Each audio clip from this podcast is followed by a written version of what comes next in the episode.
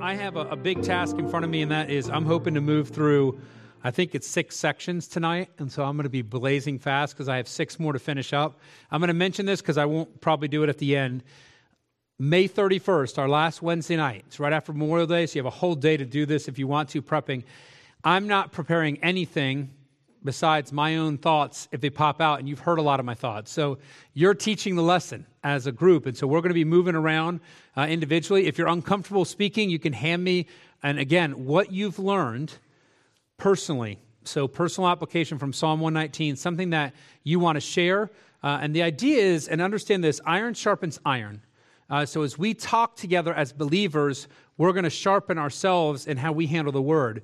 Uh, two, uh, when you read in Hebrews, it says, Don't forsake the assembling of yourselves together as the manner of some is. Why? And it's not because they want church attendance, it's because we as believers need this community to coming together. And so we're going to capitalize uh, on learning from each other from Psalm 119. I'm very excited about that. It's our closeout for Awana as well in Youth 180, and so I'll be in for part of it. I might bounce out to connect with the kids and connect with the teens, but I'm excited to hear um, what you guys are learning, what we all learn to, together as a body of believers, because that's going to help us all grow.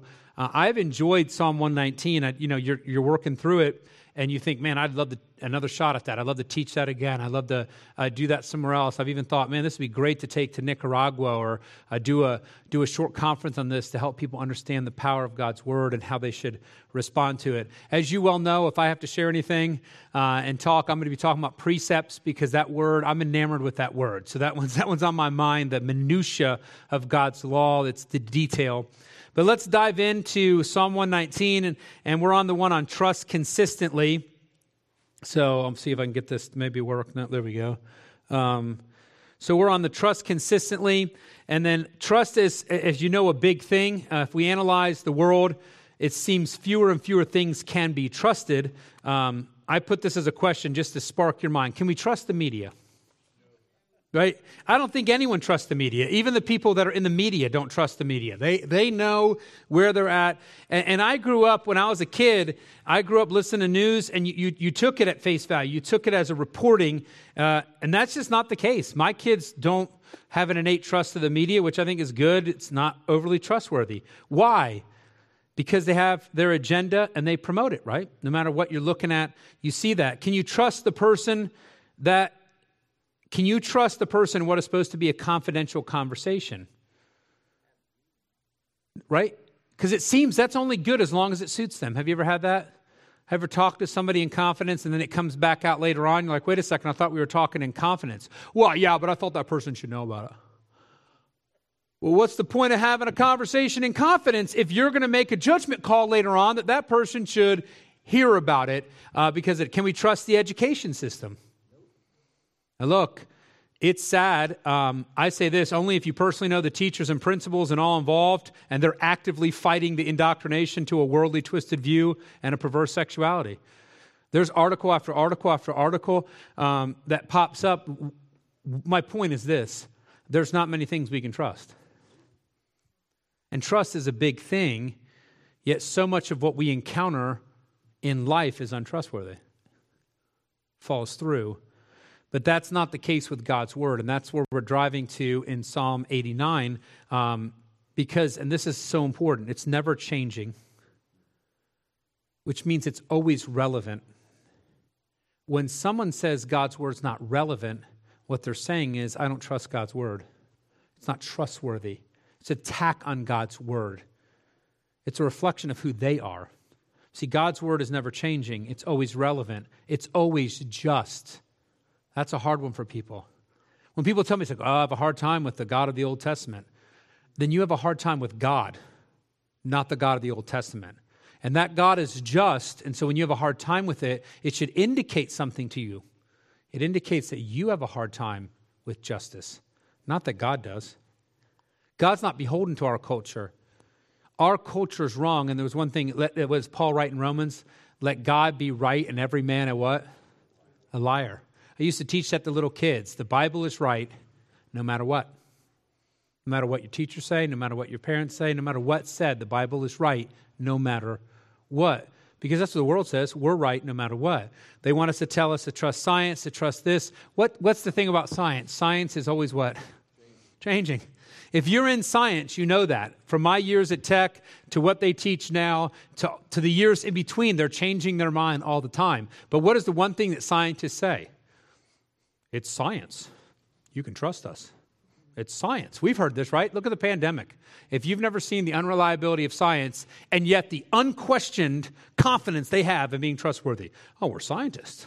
We've studied this a lot. We know what we're talking about. Oh, we changed our mind. Well, what about two minutes ago? What, what changed? Oh, well, new information. we discovered more. In other words, it's not trustworthy, yet it claims to be. There's one thing that is trustworthy. We can know God's word is trustworthy. Now, this is the question we're going to end with, and it is a discussion question, a lot of thought ones, but what inhibits our complete trust in God's unchanging, forever relevant, boundless word?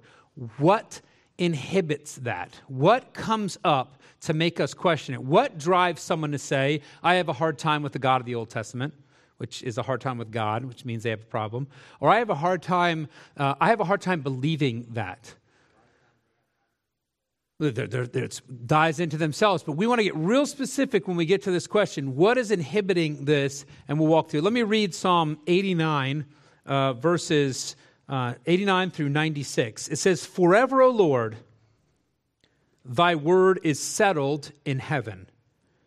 Thy faithfulness is unto all generations. And don't miss those words of forever, settled, which means is firm, completed. The word all, what goes on there? Thy faithfulness is unto all generations. Thou hast established the earth and it abideth. And I love that. Tucked in the middle of God's word is an affirmation of his creation and his sustaining of that creation. It's woven through all of Scripture. It's one of the number one things scientists love to throw out. And actually, it's not just Genesis 1 through 3 that people are throwing out. There's some when I say God's used them in spite of the fact that they undermine creation, but I have a zero tolerance policy when it comes to creation. God created the world, like you see it in seven days. The seven days of creation are literally seven days. It's not that difficult when you get into the Hebrew, it's very, very clear.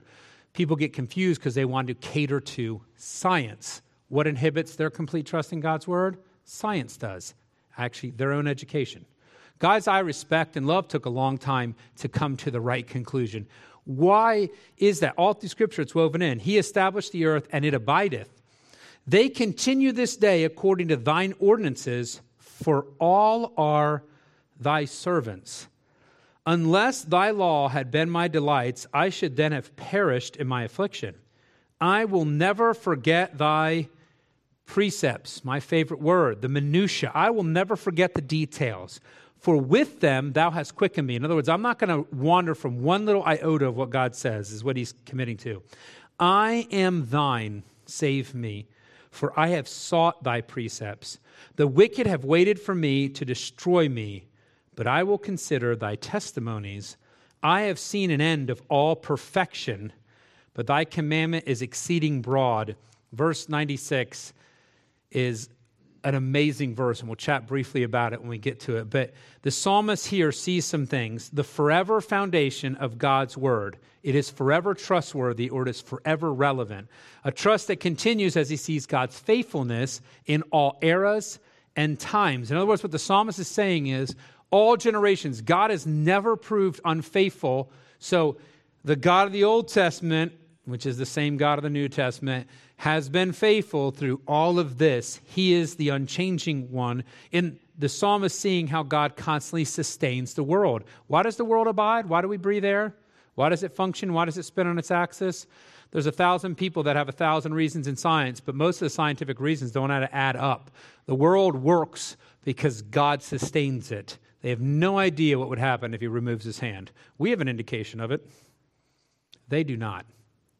Going on there, um, I always love the part where it says, Everything is your servant. It serves God, all of creation. And all you have to do is think about the flood. When God decided to flood the earth, he just had the earth serve him and served his purpose. Um, it goes on God is trusted as he orders this world with his word. They continue this day according to thine ordinances. This world functions based on God's law. And God is trusted as he orchestrates order in our world through his word. In contrast to our ever changing world, where one day you can be ruling socially and the next be ostracized and canceled, that's how it works nowadays, where sadly we seem enslaved to the likes and approval of strangers and even family and friends, where we need that approval, we need that mark, we need that confidence booster, we need our world to be okay with this. It blows my mind uh, when I listen to preachers pop up and they preach certain sermons, and I'm thinking, why are you capitulating to culture? Why? Your job was to stand up there and honor the Lord Jesus Christ. Your job was to preach His word, not your own. And there you are barking about things that will make you popular in the world. And you think, well, we're trying to be becoming, you know, you're, you're, you're a fraud. You're going for what's untrustworthy instead of what's trustworthy because they want to like, because they want the world's approval. In contrast to all of that, the fickleness of our society stands the forever word of God because his word is settled in heaven. It's not going anywhere, it's not changing at all. This world spins on the dictates of God's ordinances, his judgments. It does not spin based on the world's judgments, even though it may seem that way. I find it fascinating to listen to what would be considered the brightest minds of our culture. Uh, I use Stephen Hawking all the time because he's one of the ones famous ones for saying that after we're dead, we go onto a garbage heap. If you've ever read some of the things that he said about how this world began, you're thinking, wow, it would make a great fiction movie. It looks like he got too enamored with Star Wars and some other things when he was a kid. I don't know what it is, but it has no connection to reality at all. And I always think, what if the world ran on the rules he thinks it runs on? What chaos would ensue? But even though the world thinks it's in charge, it's not in charge because it spins on God's dictates. The reality is this, and this is what verse 96 tells us everything else ends but God. Human cultures, philosophies, and trends of progress rise up, but often before our eyes, or maybe a generation or two, end up dying or morphing in some way or fashion. That was a commentator's concept that I read. That verse 96 is, is a powerful verse. I have seen an end of all perfection. In other words, I've seen the end of all these completed theories and ideologies and ideas. What are we up against in the world today, right? It's always this way if you look at it. If we could only do this, if we can, it, we've got to stop climate change. If we do that, we've solved all of our problems. No. And then it'll be the next thing. If we can solve this social ill, if we can recompense for this thing that's taken place, if we can do this, it'll take place. And here's what's fascinating what God lets us know all of that stuff will end. No matter how great it seems and however good it seems, it all goes away. Why? They are limited. His word is unlimited. It says, I've seen an end of all perfection, but thy commandment is exceeding broad. And that word in Hebrew is boundless. It has no containment, it has no limit. So now we come to our discussion question. We'll take a couple minutes at each table. I want us to get honest. I want us to see what we see the inhibitions in the world are. I would love to dialogue briefly about what inhibits us. So, um, what inhibits our complete trust in God's unchanging, forever relevant, boundless word? I'm going to give us an answer here. We don't want its direction. What limits it? Our desire sometimes. We don't see things from God's perspective. We are struggling or distracted with this life. What inhibits our complete trust in God's unchanging word? Um, health will, our mind will, our emotions will. These are just some of the things that popped into my mind uh, so I can make it very personal. What inhibits my trust in God's word? I find that my emotions can be very untrustworthy and become inhibiting factors. Um, my desire can be an inhibiting factor. And if you think about that, sometimes when you go to God's word and, and you're, you're running against something that, that you know, and you don't even know it on a conscience level in, in, this, in the sense that it, it, it buffets you. I mean, I've shared, I've shared this multiple times, but I read through Titus over 50 times. And I, again, the first six weeks, I had one word and I knew exactly what it meant. And I wasn't in my mind mentally fighting against it, but obviously it was working and working to ingrain in my heart and soul this idea of quick tempered or quick emotioned. And then you finally start evaluating your response time. And I am a quick mouthed person, if you want to call it that. It can be very skillful in winning arguments, it can be detrimental to making sure that my emotions and my mind are conformed to his word and I'm not just spouting off on my own because I'm, I'm fast with that. So, what is a strength becomes quickly a what? A weakness. Why? And because I haven't filled it with God's word, you imagine if the quick response was his word? Well, he, he ground that in. Six weeks of reading that same word and same word and same word. And what is it? Well, there's a, there's a wrestling that goes in. We, we see something in ourselves that, oh, this is, this is, this is good. Well, how does it look from God's perspective? Is it being used for His purpose? So, again, emotions, direction, desire. Why don't we take a few minutes and kind of dive in? So, go ahead and wander into the realm of what the world resists for, but also maybe on your own side what you might resist it for. Let me grab uh, table number one over here. What, what inhibits, maybe you or the world that you see, what's one factor that inhibits there?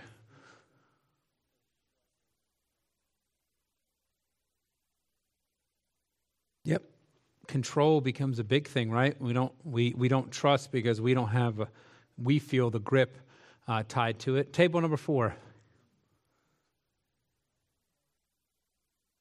So we have what we call rewording the mistrust that's within us. That's doubt, right? We we we doubt if God would be right or some at some level or if it's going to come through, which is again doubting God because it, it's, a, it's a bit of the God complex we have in ourselves. So we want to be it. Fear becomes a reason, right? So we, we look at what could happen to us, can inhibit our trust. Table number five, what do you have there? Interpretation. We're worried that we don't know. And what's interesting is, I think that cropped up even at table number three. It's like, do I, do I even know? Uh, what's going on? Do I know his word well enough? And here's the interesting thing I'm going to flip that around, right? How can you know? What should we do if we feel that we're ignorant? What, what should it drive us to? Study, right? What does it typically do? We distance, right? We tend to pull back because we, we feel a barrier, right? So there are barriers to interpretation that we have to overcome, but none of them are overcome. It's not like a Mario movie, right? If you hit the right button and then bam, the walls fall down and you run through the pipe and everything goes perfect. The idea is it takes work and study and interaction with it. And so Satan wants to, us to feel that barrier. He wants to feel that, that hurdle. Oh, I can't understand this. Well, the Bible can be understood. Are we going to always understand everything? Well, probably not, but that's due to the depth of Scripture, right? As we study, we, we know, and then we learn more, and we keep, because it's the living Word of God. So there's always something there. And no matter how many times we read through it and we study, we can keep digging. That's the beautiful thing. You'll never get to the bottom of what the Bible can teach you. There's always something uh, there. Table two, what do you have? We have to want it right, we have to seek Him uh, Hebrews, I think it's 11:6, that he's a rewarder of those who diligently seek him. Uh, John Blanchard actually uses that verse. Uh, it's in the booklet Ultimate Questions, which is a book I use for evangelism and apologetics tied together. That's what I go to. So if I'm talking with somebody, I don't care where they are on the spectrum of things, that's a book I hit. And the first segment is Is there somebody out there? And he talks about that, him being a rewarder of those who diligently seek him. And so here's the fascinating thing sometimes we don't trust God's word because we don't seek God's word. We're not pursuing it. it. Goes to that idea of desire, but also goes to where our heart is. And then the idea of understanding that we've talked about. Uh, and that is a ploy of Satan to say, well, you're not going to understand this right. You're, you're going to blow it. You're, you're, you're not going to have, you're going to be too simplistic in this. And the reality is, is that is to get us away from the word and thinking that we can understand it. Uh, we grow together as a church as we come together to worship and we grow, uh, but we also are called to read and study on our own uh, to make it happen. Number three, table three here, what do you have? Does God's word confront what we're used to, what we're comfortable with? What we've made okay for a long time. The more you do something, does it become more regular to you? We talked about that, right, a couple weeks ago in one of the sections, how we can be blinded to what we need to see. Maybe it was actually in Titus we talk about that. We lock in, talking about the older men, right, where you can get locked into something and you, you start missing the discernment that's there. Uh, and that's part of that trust factor is letting it cut a clean cut sometimes. We need, we need a, a, new dive in instead of just, well, I know how to buffer against this conviction because I just say that's okay, this is okay. And so we understand um, that God's word stands sure. It has the answers for life. It does allow us, though, and require us, and that's the next section, is to discern. Um, this is not moving. There we go. Maybe it'll move. Um, to discern consistently. And this is 97 through 104. Now, obviously, there's going to be this overlap in building that comes with Psalm 119. I'm hoping as we split them out, we can see some of the distinctions without messing with the whole unity of the chapter. So here it goes. Um, and think through this. Is this how you talk about God's word? Oh, how I love thy law. It is my meditation all the day. Though thou through thy commandments hast made me wiser than mine enemies, for they are ever with me. That's a reality, isn't it? What do we all wish for? I can't wait till the U.S. passes this law and then we'll never have to worry about laws again. Yeah, no. We're going to forever have the enemies against God's word. But do we believe that what we have from God makes us wiser than this world? Um, I have more understanding than all my teachers, for thy testimonies are my meditation. Why is he smarter than his teachers? because he only or exclusively or intensely thinks on God's word. I understand more than the ancients because I keep thy precepts. I have refrained my feet from every evil way that I might keep thy word. I have not departed from thy judgments, for thou hast taught me. How sweet are thy words unto my taste, yea, sweeter than honey to my mouth. Through thy precepts I get understanding. Therefore, I hate every false way. And don't miss all the contrast. This is Hebrew poetry at its best, but he keeps setting it up. I know more than my teachers. Why?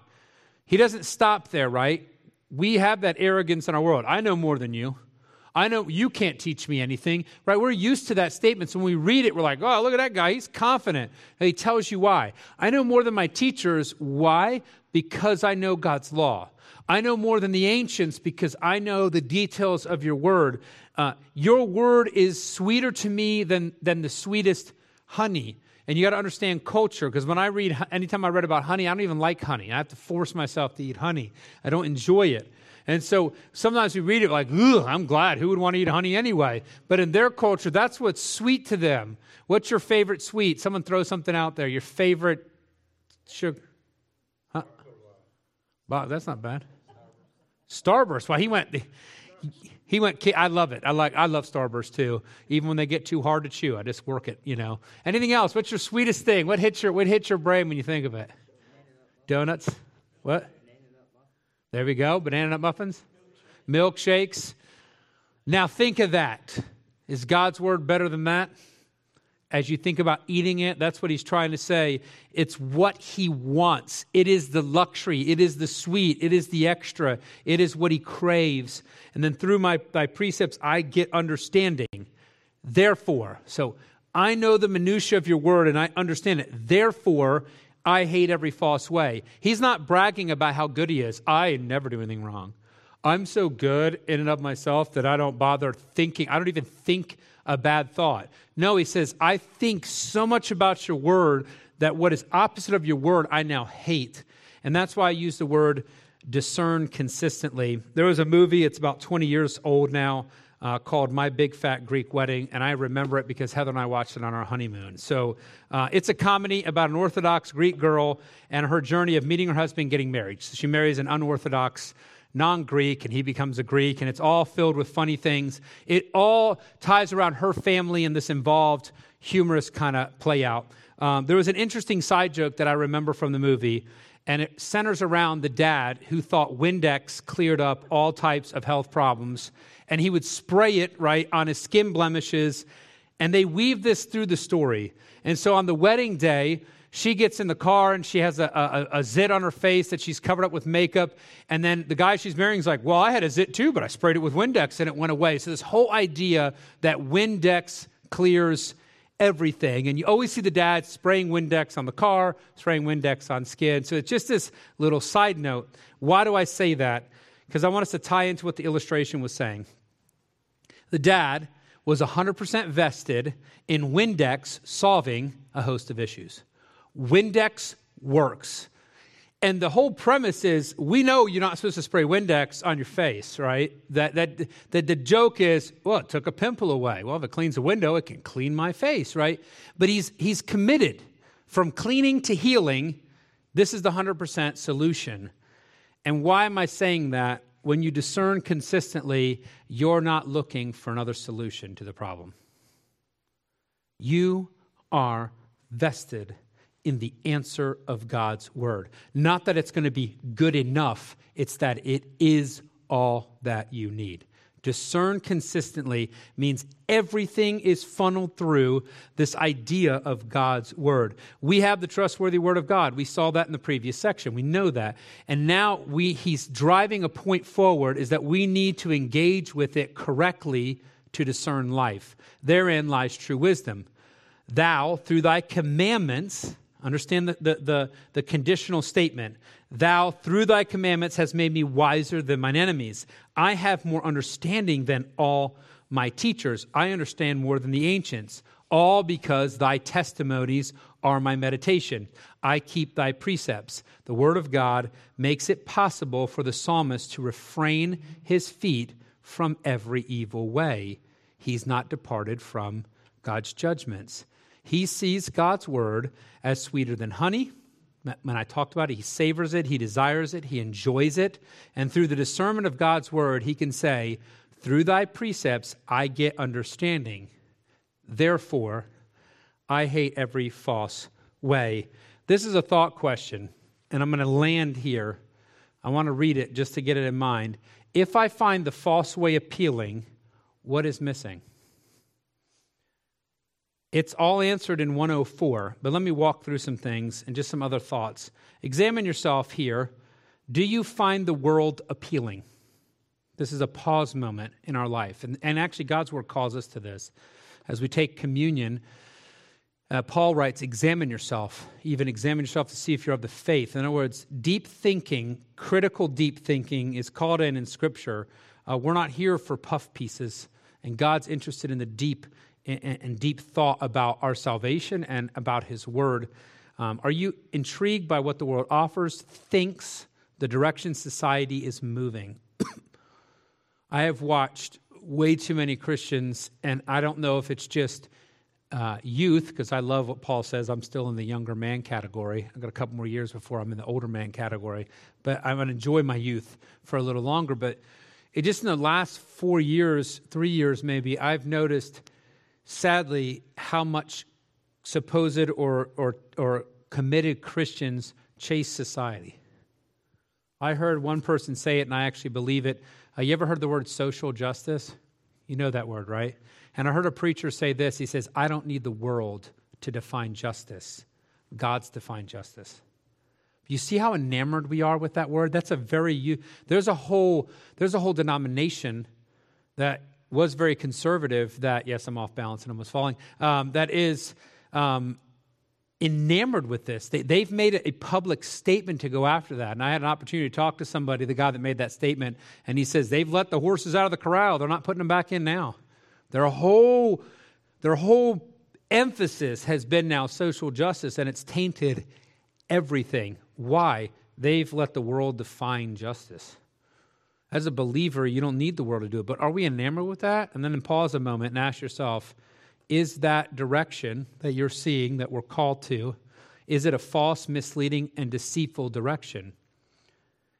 And this is critical thinking. This is examining yourself because you might find that thought appealing to you. It appeals to your emotions. It appeals to your upbringing. It appeals to your life. It appeals to what you feel is your way. And then I say, think from God's perspective. And this is a leading question designed for us to land on truth.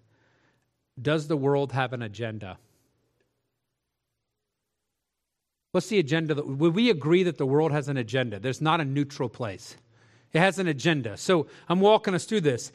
Is its direction, no matter how neutral seeming, leading in a truthful direction? Process that for this is why I, I blows my mind why people have gone. I mean, I'm talking the whole, and I'm not naming because I don't like to, to it's not going to help us in that sense, but it is a conservative denomination with leaders that I've respected and read, and I am still trying to wrap my mind around it. Uh, one of the books, if you want to read about it, is by Voddie Baucham called Fault Lines, an amazing book.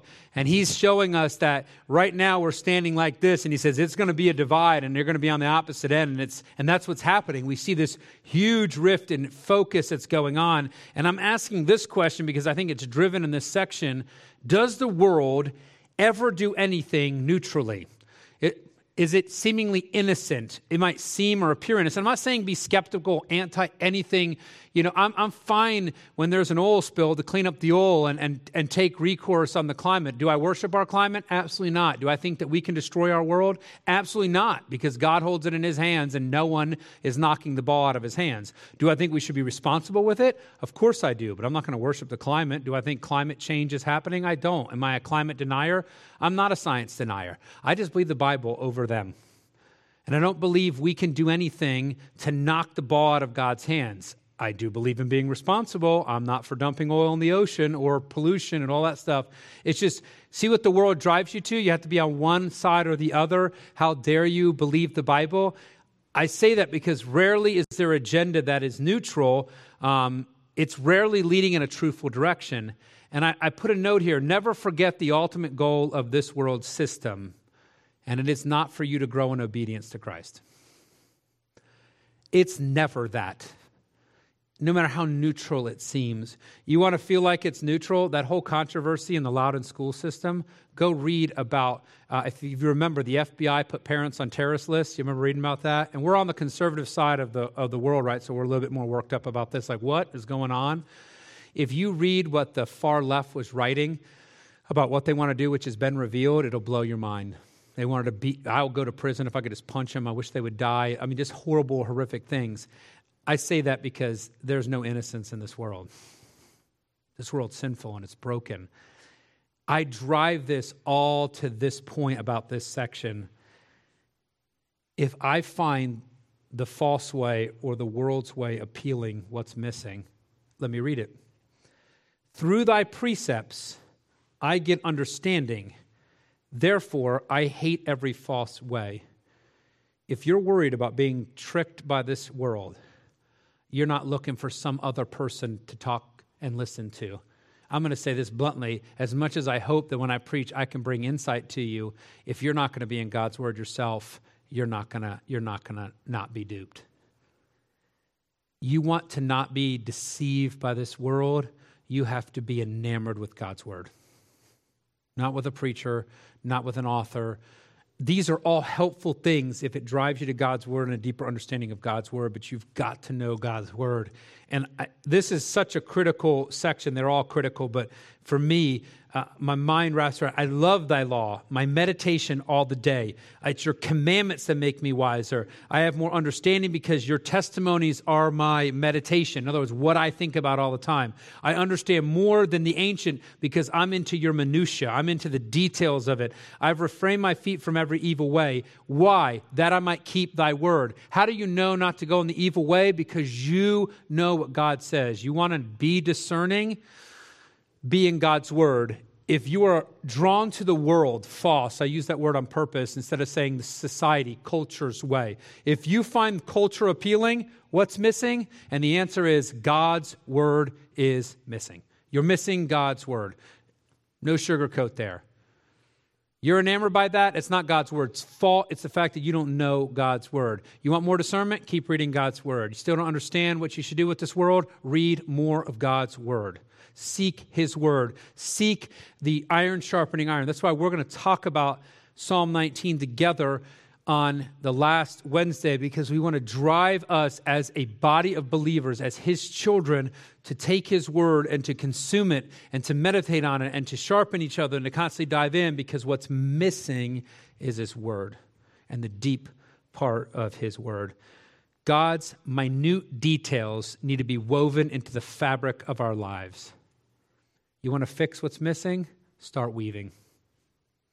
And that's not going to happen at a conference as good as they are. That's going to happen every day weaving. If you've ever done any type of weaving right, you have to, if you miss one right and it looks all off, it's wrong. My mom did cross stitch. She still does, I think, unless she's too blind to do it. But she's been cross stitching. I have a, a, one picture that is always enamored me. So my mom's made all, I think most of her sons. I don't know. I got one, so that's all that matters. Um, it's a cross stitch of a sailor man, and, and I've always loved it. It hangs up in my house. I've enjoyed it. It's something that she's done. I know my brother Ed has it hanging in his office. This is something that's important to us. But I tried as a kid. You're like, oh, my mom does cross stitch. I'll try it. I realized that's not the most manly thing in the world. So now you know why my grandfather was trying to teach me to carve wood. You know, stay away from the cross stitch, Kenny. Get on the wood, carving, knife, sharp, cut yourself. I did get into wood carving, enjoyed immensely, and I've cut myself innumerable times uh, to the point that my thumb is basically numb. My carving teacher's like, you need to put something on your thumb. You're you're too dumb to stop the knife on your own. Stop carving towards you, Kenny. That was the the idea. Um, all that to say, it's so intricate, and you make one little mistake, it's all the details. And that's what we need is the detailed intricacy of putting it in the hole. You got to make the little X pattern, and it has to be perfect as you walk through. And that's what it's talking about. Get God's word into the fabric of your life. Start weaving carefully and precisely. Dive into his word. Uh, we desperately need the precepts of his word woven into life. And then I kind of follow up. We need to follow consistently. And that's 105 through 112. It's a one that we know, right? And that's why I use the word follow. It says here, Thy word is a lamp unto my feet and a light unto my path. I have sworn and I will perform it. This is what he sworn that I will keep thy righteous judgments. I am afflicted very much. He's sharing his situation here. He's under a ton of pressure, pain, persecution. I am afflicted very much. Quicken me, O Lord, according unto thy word, not according to what I want, but what your word says. Accept, I beseech thee, the freewill offerings of my mouth, O Lord, and teach me thy judgments. My soul is continually in my hand, yet do I not forget thy law. In other words, this guy is talking about being at the wit's end of pressure, and, and his soul is in his hand. It depicts that it's just right out there, yet he's not going to wander from God's uh, judgments or law. The wicked have laid a snare for me Yet I erred not from thy precepts. How do I avoid the trap of the world? Keep God's minutiae. Thy testimonies have I taken as a heritage for how long? Forever. Don't miss those words. When he makes that statement, this is my inheritance, this is my heritage, this is what I want, this is what I want to be known about forever. There was a shortening of a statement um, that this, it was some way back when, it's a longer quote, and one, I think Ligonier shortened it, and I, I love the shortened version. It says, This is what they want to be remembered preach the gospel, die, be forgotten. And I actually want to put that in my office as a reminder. Uh, we all could post that. Preach the gospel, die, be forgotten. And this verse jumps at my mind. The thy testimonies have I taken as a heritage forever. What do I want my legacy to be? Your word. What do I want remembered? Your word. Not me, not my actions, what I've done. I want your word to endure forever, for they are the rejoicing of my heart. And anytime you read that, then you ask yourself this question Is God's word the rejoicing of your heart? Is that what makes your heart leap for joy? Does this bring pleasure? Does this bring uh, singing songs? And, and, think about that. And I try to liken it. So, what makes me smile? Uh, my kids make me smile. There's certain things they do that bring joy, that bring rejoicing. If you're a grandparent, I know it's like exponential, supposedly. It just keeps multiplying. Well, then, does God's word bring that same kind of joy in your heart as you engage with it? If it doesn't, then we need to work on our hearts. You know, you work on your heart? Read God's word, dive into it, study it, grow that love that's there. I have inclined my heart to perform thy statutes always, even unto the end. And what has he done with his heart? What's the word there? What does it mean to incline? Yeah. I have this in my mind, it's leaning. Yeah. I want something to fall that way. So what do I do? I lean it in that direction. Who leaned the heart? This believer did. It's active, is it not? You know Christ as your Savior, and you see here somebody saying, Yeah, but I inclined my heart. I, I leaned in this direction so that I would fall that way. If you can incline your heart towards the statutes to perform them, what else can you do then as his child? You could lean the other way, right? If this thing could be leaned, if I can incline my heart towards doing what he says, then I also could what? Incline the other way. And so, what it's driving us to, and that's why I use the word follow consistently, is I'm, we're driven to action. Apparently, if you touch the bottom of this, it changes it. That's not supposed to happen. Junk. Just kidding. Theron would yell at me, like, don't throw your iPad, Kenny. You have to leave that. If you're frustrated, put it on my desk and I'll take care of it from there on out. Follow consistently, right? That I'm going to read a quote. One writer said this The idea of this section is of a deliberate commitment to his word. That's what's strong in this section. The verbs in 109 and 110 express determination. So I, I, want you, as you see this section, this idea of following consistently, I'll try to bring it. Maybe not. No, I don't know what I'm doing. There we go. Sorry. I'm no good at the iPad. There, we're getting to the end. That's one way to finish. Um, well, there we go. Here's the idea he's trying to say everything drives, it's, it's not casual. That's my point with the word incline. That's the idea of following consistently. You are not going to trip over obedience. Paul, man, I accidentally obeyed God's word.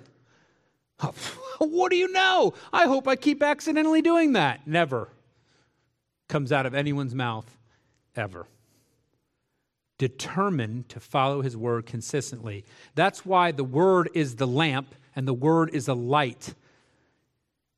It's not to be a light, though, used selectively. As another comment, writer commentates, says, the, the word will be a lamp to you only if you follow it non begrudgingly, even when you don't like what it shows you.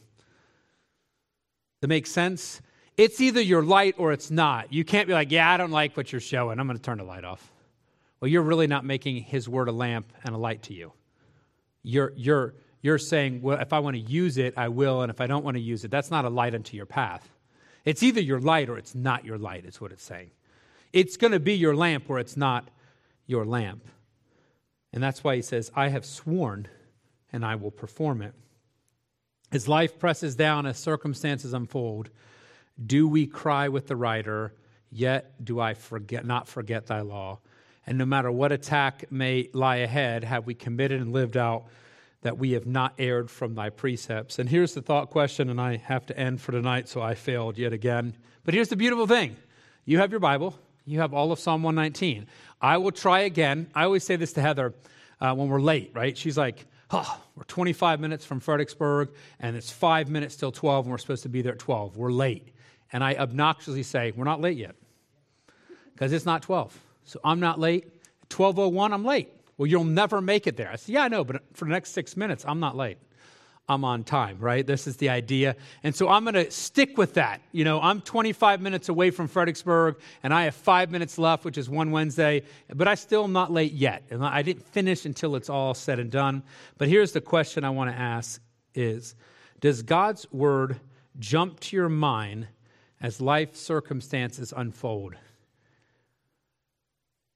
So, when you're confronted with a frustrating circumstance, what's the first thing that you do?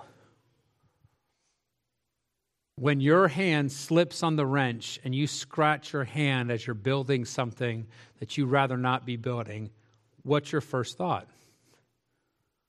This really hit my mind because my five kids are at home and I've got them from 17 to 7 now. I can actually say it's legit 17 to 7 and you do notice your imprint on your 17 uh, year old. And I'm like, hey, man, you shouldn't do that when you get frustrated. And then I'm like, you are a hypocrite, Kenny. You are, his name's Kenneth too, or his real name is. He goes by Landon. But, you know, and I'm like, man, you know, you watch And I think to myself, and this is a jump to my mind when I'm thinking about all these circumstances. And I had a string of frustrating circumstances that took place from tire blowing right before a trip to well not working to, I mean, you just name it. It's just, and every time, I'm like, every time it crops up, my first response, and I'm like, ah, and I keep getting stuck on this question Does God's word jump to my mind when life circumstances unfold? And I am purposely listed regular things. And then what is needed for that to become a reality and or become a stronger reality? Because I know the Christian response. It's a reality. Yeah, I'm there. I'm there. Yeah, me too. Right? I, yeah, I can. I can find that after 30 minutes. It pops in there, or once in a while, it's the first thing. So that's why I added the "or become a stronger reality" to buffer against the classic church response that takes place. But as life unfolds, is this what comes to mind? And the idea is, and this is what's hitting me on a verse that I've known forever. Right? Thy word is a lamp unto my feet and a light unto my path. Really? Is it? Then when life walks me into a very frustrating circumstance, am I seeing through God's word? I shared about the mower, right? The mower breaks, wait three weeks, breaks again, take it back. And I am purposely told the guys I was a pastor just because I'm like buffering against my own personality of like, it broke, I picked it up and it broke again. I feel like you should come mow my lawn. That's where I was at at the moment. Like, looks like you guys are taking care of me this summer, you know. Um, but you on purposely i started thinking about testimony so it's that's where i got the good church answer. I go oh i remembered on the lawnmower but what about the well and what about the blown tire and what about you know a thousand other things that happen in life. Does it jump to mind? And then here's the question that maybe we, we close on we can throw it out here. Um, what does it take to have god's word come to mind? I've kind of been hitting on it but what does it take? When it's not there what does it mean that needs to be there, right? There's studying it, there's memorizing it, there's applying it. One of the things we always do with the kids, I did for years, is uh, kids are amazing little brains, right? They can memorize. I had kids memorize 150 verses, and it's like, oh, it's neat. Well, how neat is it? Do they know the verse? Do they really know it? Do they apply it? So we started going backwards in our kids program. This is about 15 years ago. I'm like, great. I'd rather them know 10 verses that they understand. So we've started having them apply the verses. Are you memorize the verse? What does that verse mean? And what's great is you start using their memory verses because when they act up, you bring them in the hall and you're like, hey, you know your memory verse? All right, tell me your memory verse. What does that memory verse mean? And they're like, we hate you. But this is the whole point of driving them to God's word to get their answer, right? We need to know his word. Uh, there was a prayer that someone recorded from this section, and I think it's very poignant and helpful. So let me close with this one. Sorry. It's a prayer that wrote, it says, Lord, let me be so immersed in your word that as they did for Jesus, your words spring to my mind, and I underline this interpreting my moment, guiding my choices, and strengthening my heart. Let me repeat that. Lord, let me be so immersed in your word that as they did for Jesus, and that's the response to his temptation at the devil, right? And when he's, he's hungry, and, and what, what, did, what did Jesus say? He quotes what? Scripture, it's Deuteronomy. So he just spits back scripture. God's word comes back. And actually, setting a precedent for us, right? What do we do when we're faced with temptation? We answer with God's word. So that's this idea. What jumps to mind in life circumstances? So when life throws something at you, what do we need to do in this prayer? Let it be so immersed in your word that as they did for Jesus, your words spring to my mind. Boom. Interpreting my moment. And I underlined it. You can't see it, but in my notes, it's underlined because that's what it describes it. It tells me what this moment is. That, that to me is so critical. I am an in control type of personality. I don't know what that's called, type A or whatever it is. I mean, I like to, and so I can force myself, I can frame my mind to make it do something, to function. But what really dr- jumped out is this idea of interpreting my moment. It's going to tell me what this moment is. Not me, not Kenny's emotions, but, but God's word will. And then it guides my choices, and the result is my heart is strengthened in Him. And so just remember that as you think about following consistently. Uh, his word is going to have to be what we follow. And then we're going to get to the next section, and I'll, we'll work through it quickly. And if we don't finish, like I said, we'll be talking about it. So throwing some things up there, but we'll go on to shelter consistently. But again, Let's have His Word be the defining component of our life. it interprets life, it guides life, and therefore it is what gives us strength for our life.